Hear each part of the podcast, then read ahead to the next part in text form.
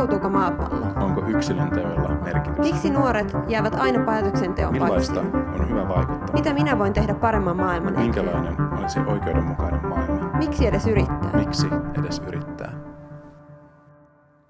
Tervetuloa Globalisti-podcastin pariin. Mun nimi on Pirjo Mäkelä ja toimin vuonna 2023 Changemaker-verkoston puheenjohtajana. Changemaker lanseerasi toukokuussa 2022 Ei kestä kampanjan, jolla pureudutaan ylikulutukseen rakenteellisena ja kulttuurisena ongelmana. Kampanjasta ja sen taustoista on tehty ihan oma podcast-jakso Globalistiin ja se kannattaa ehdottomasti kuunnella.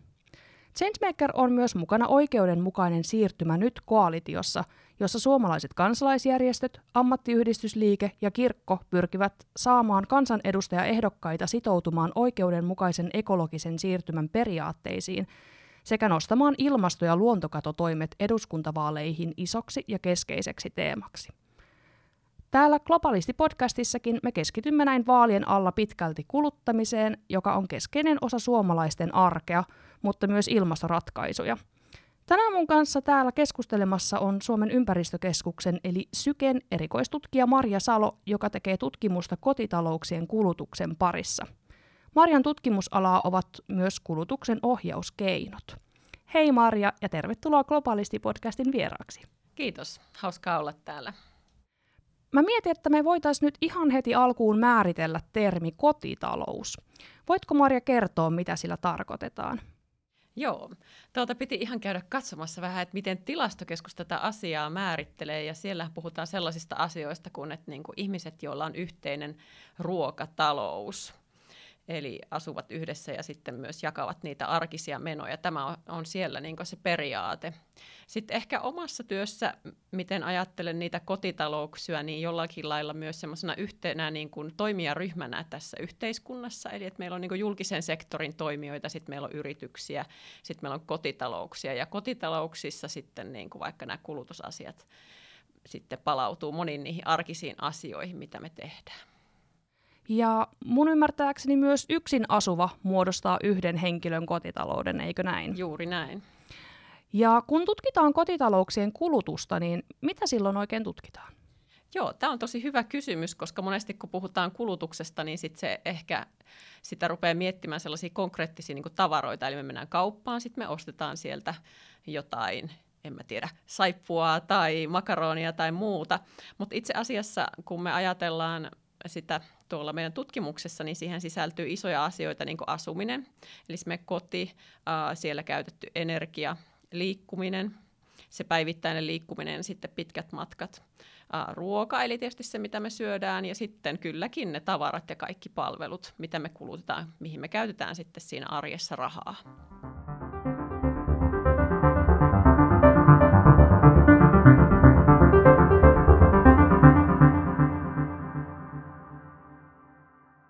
Sä oot kirjoittanut äh, Michael Lettenmeierin kanssa artikkelin tavoitteena 1,5 asteen kestävä arki.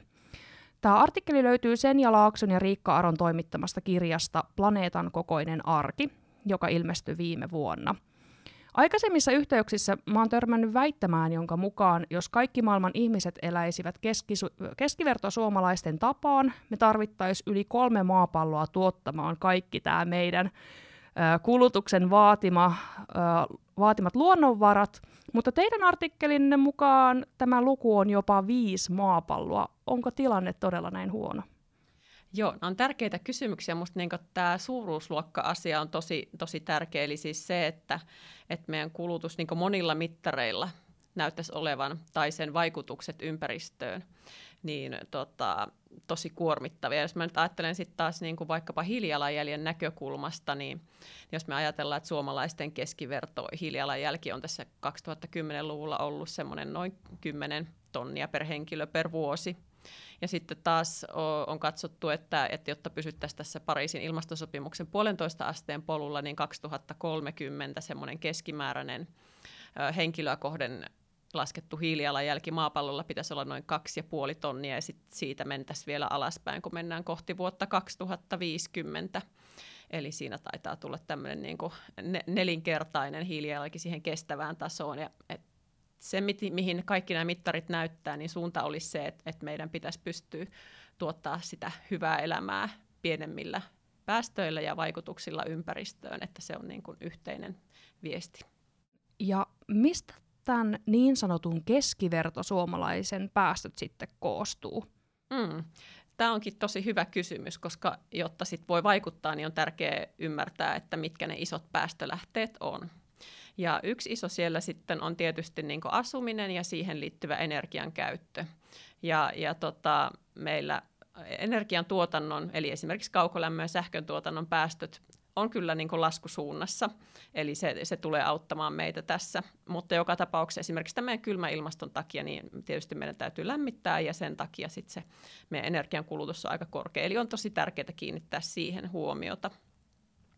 Sitten toinen iso, iso kokonaisuus on tietysti niin kuin liikkuminen, eli se meidän, meidän arkinen liikkuminen ja sitten myöskin ne, ne pitkät matkat. Ja siellä tiedetään, että, että tota, fossiilisten polttoaineiden käyttö, eli silloin esimerkiksi henkilöautoilussa tai lentoliikenteessä, niin ne on semmoisia semmoisia paikkoja, missä se niin, kuin niin sanotusti euron hiilijalanjälki on, on aika korkea. No sitten kolmas iso kokonaisuus on, on ruoka, ja, ja tota, siinä sitten kyllä se tutkimuksen konsensus on, että olisi, olisi oikea suunta, että syötäisiin kasvipainotteisemmin. Että sitä ruokavaliota voi kyllä koostaa monella tavalla, mutta että se on se suunta, suunta mihin pitäisi, pitäisi mennä.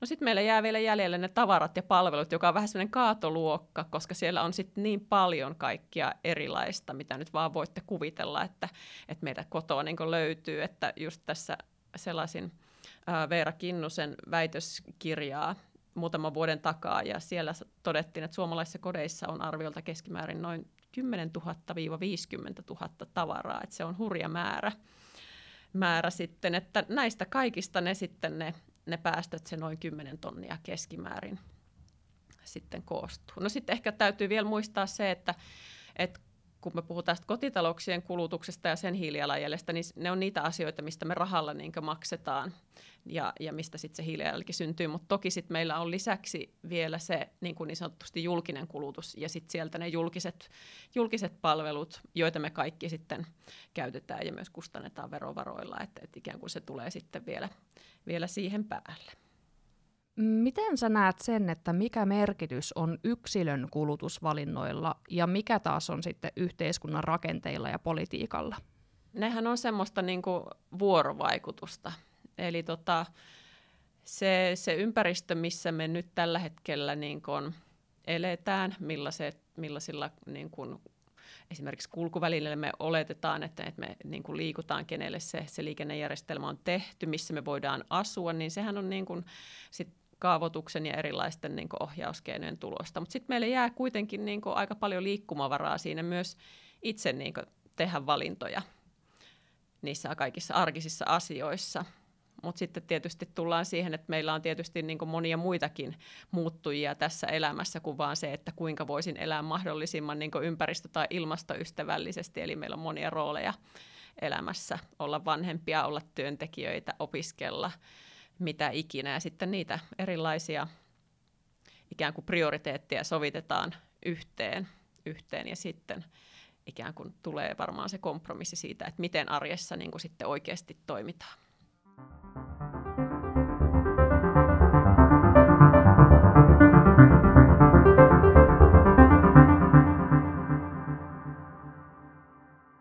Oot mukana tällaisessa tutkimushankkeessa, joka käsittelee kulutuksen ohjauskeinoja.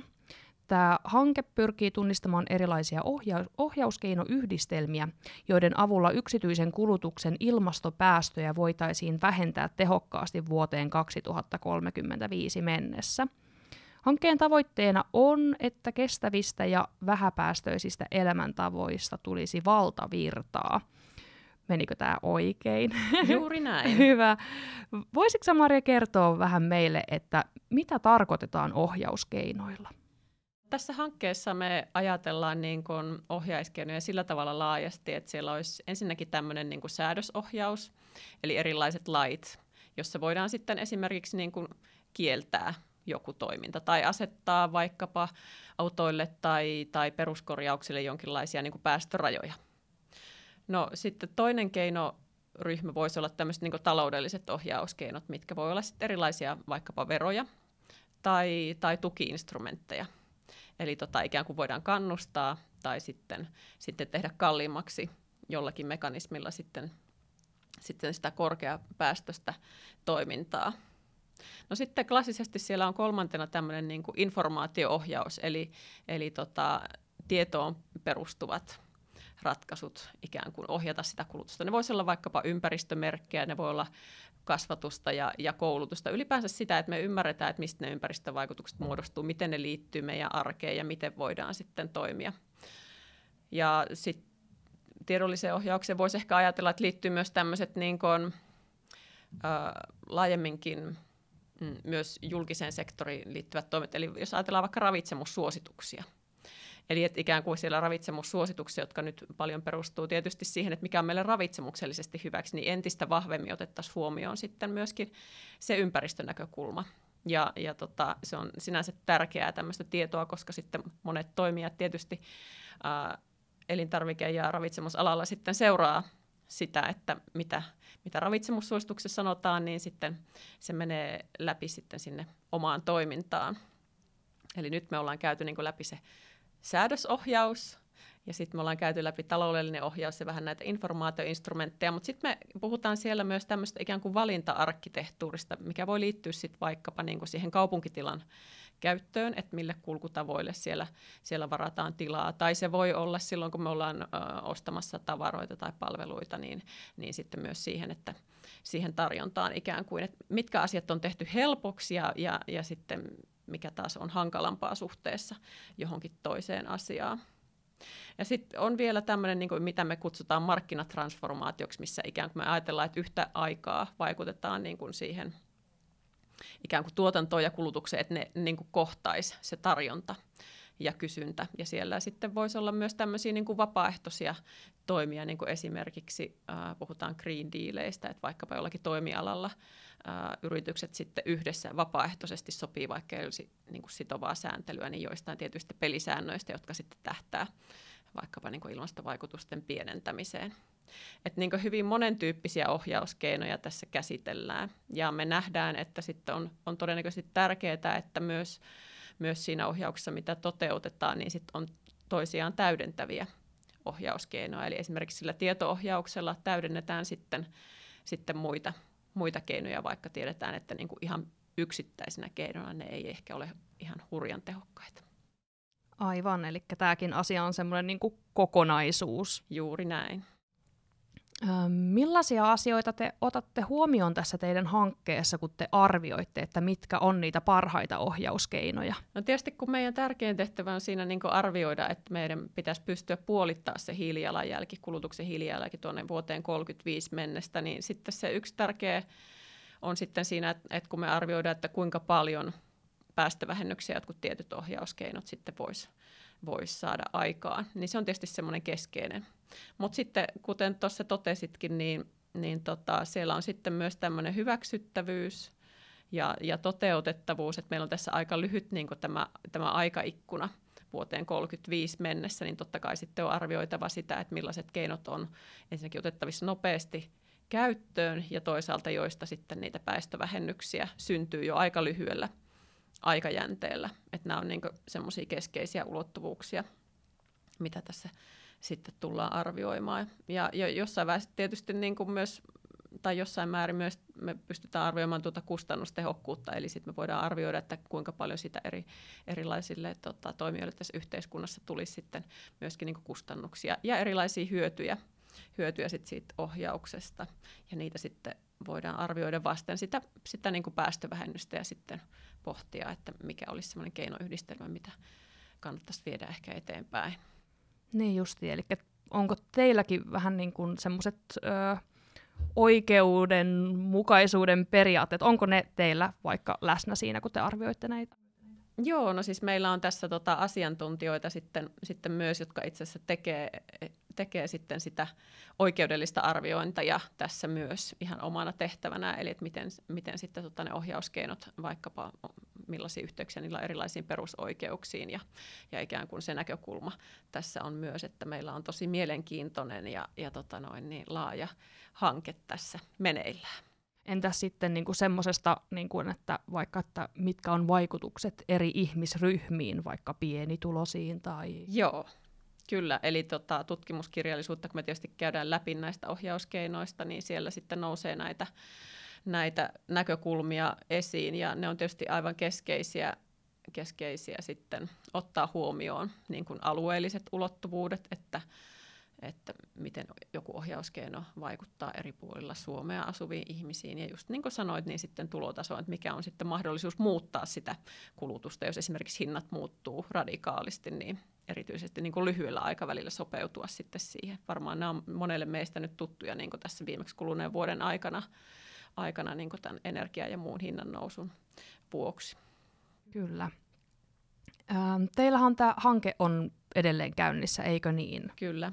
Joo, että se, ähm, oliko se näin, että päättyy nyt vuonna 2023? Kyllä, tänä vuonna.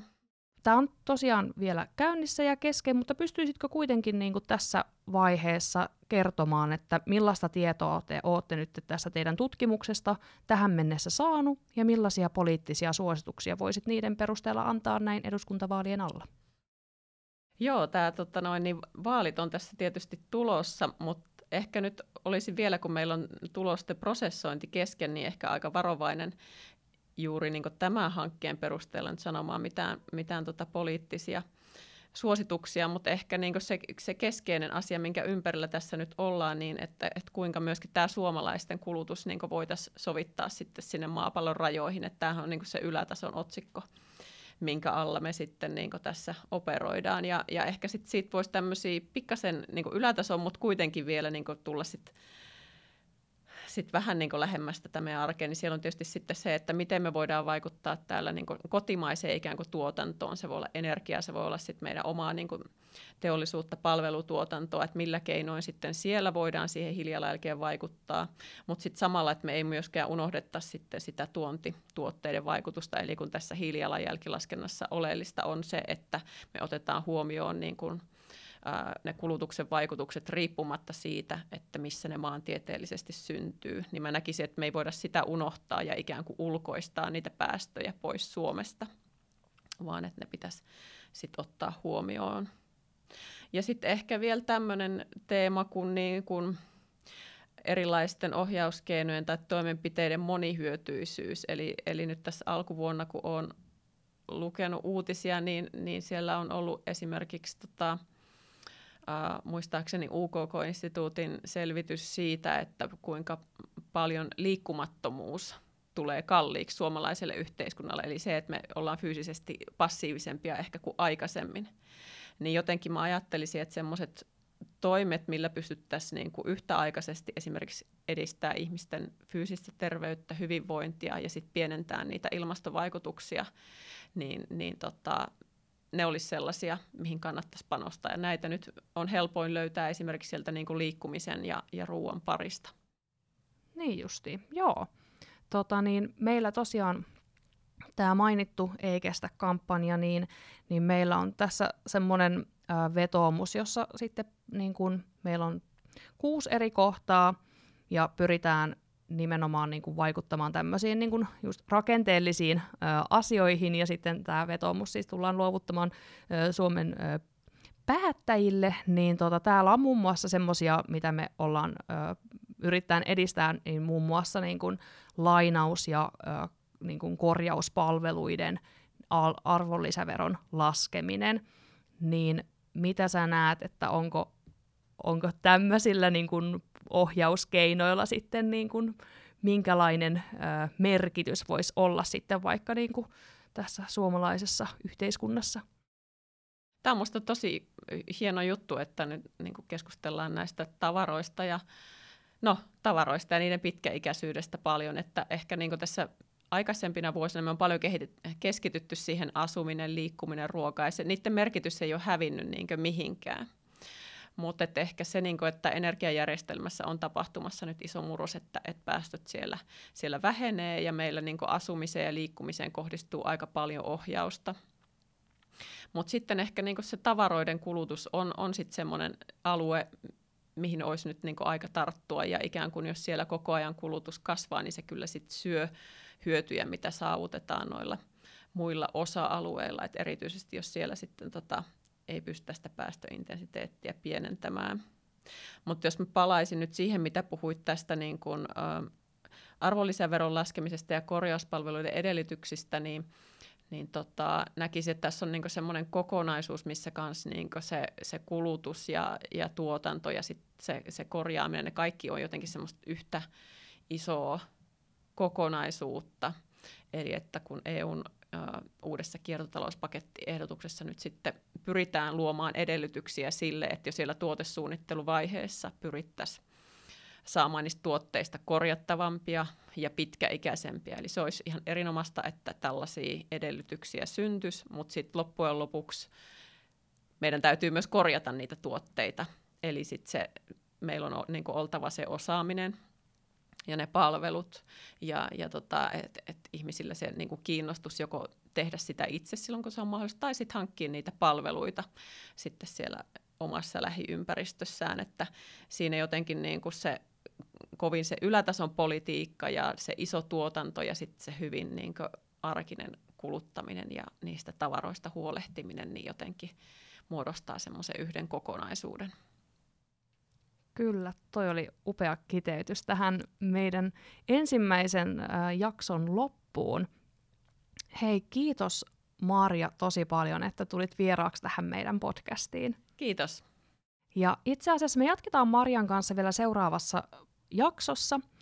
Ja seuraavassa jaksossa keskustellaan erilaisista kulutuksen jalanjälkilaskureista. Mutta hei, kiitos myös sinulle kuuntelija, että kuuntelit tätä meidän podcastia. Kuulumisiin taas.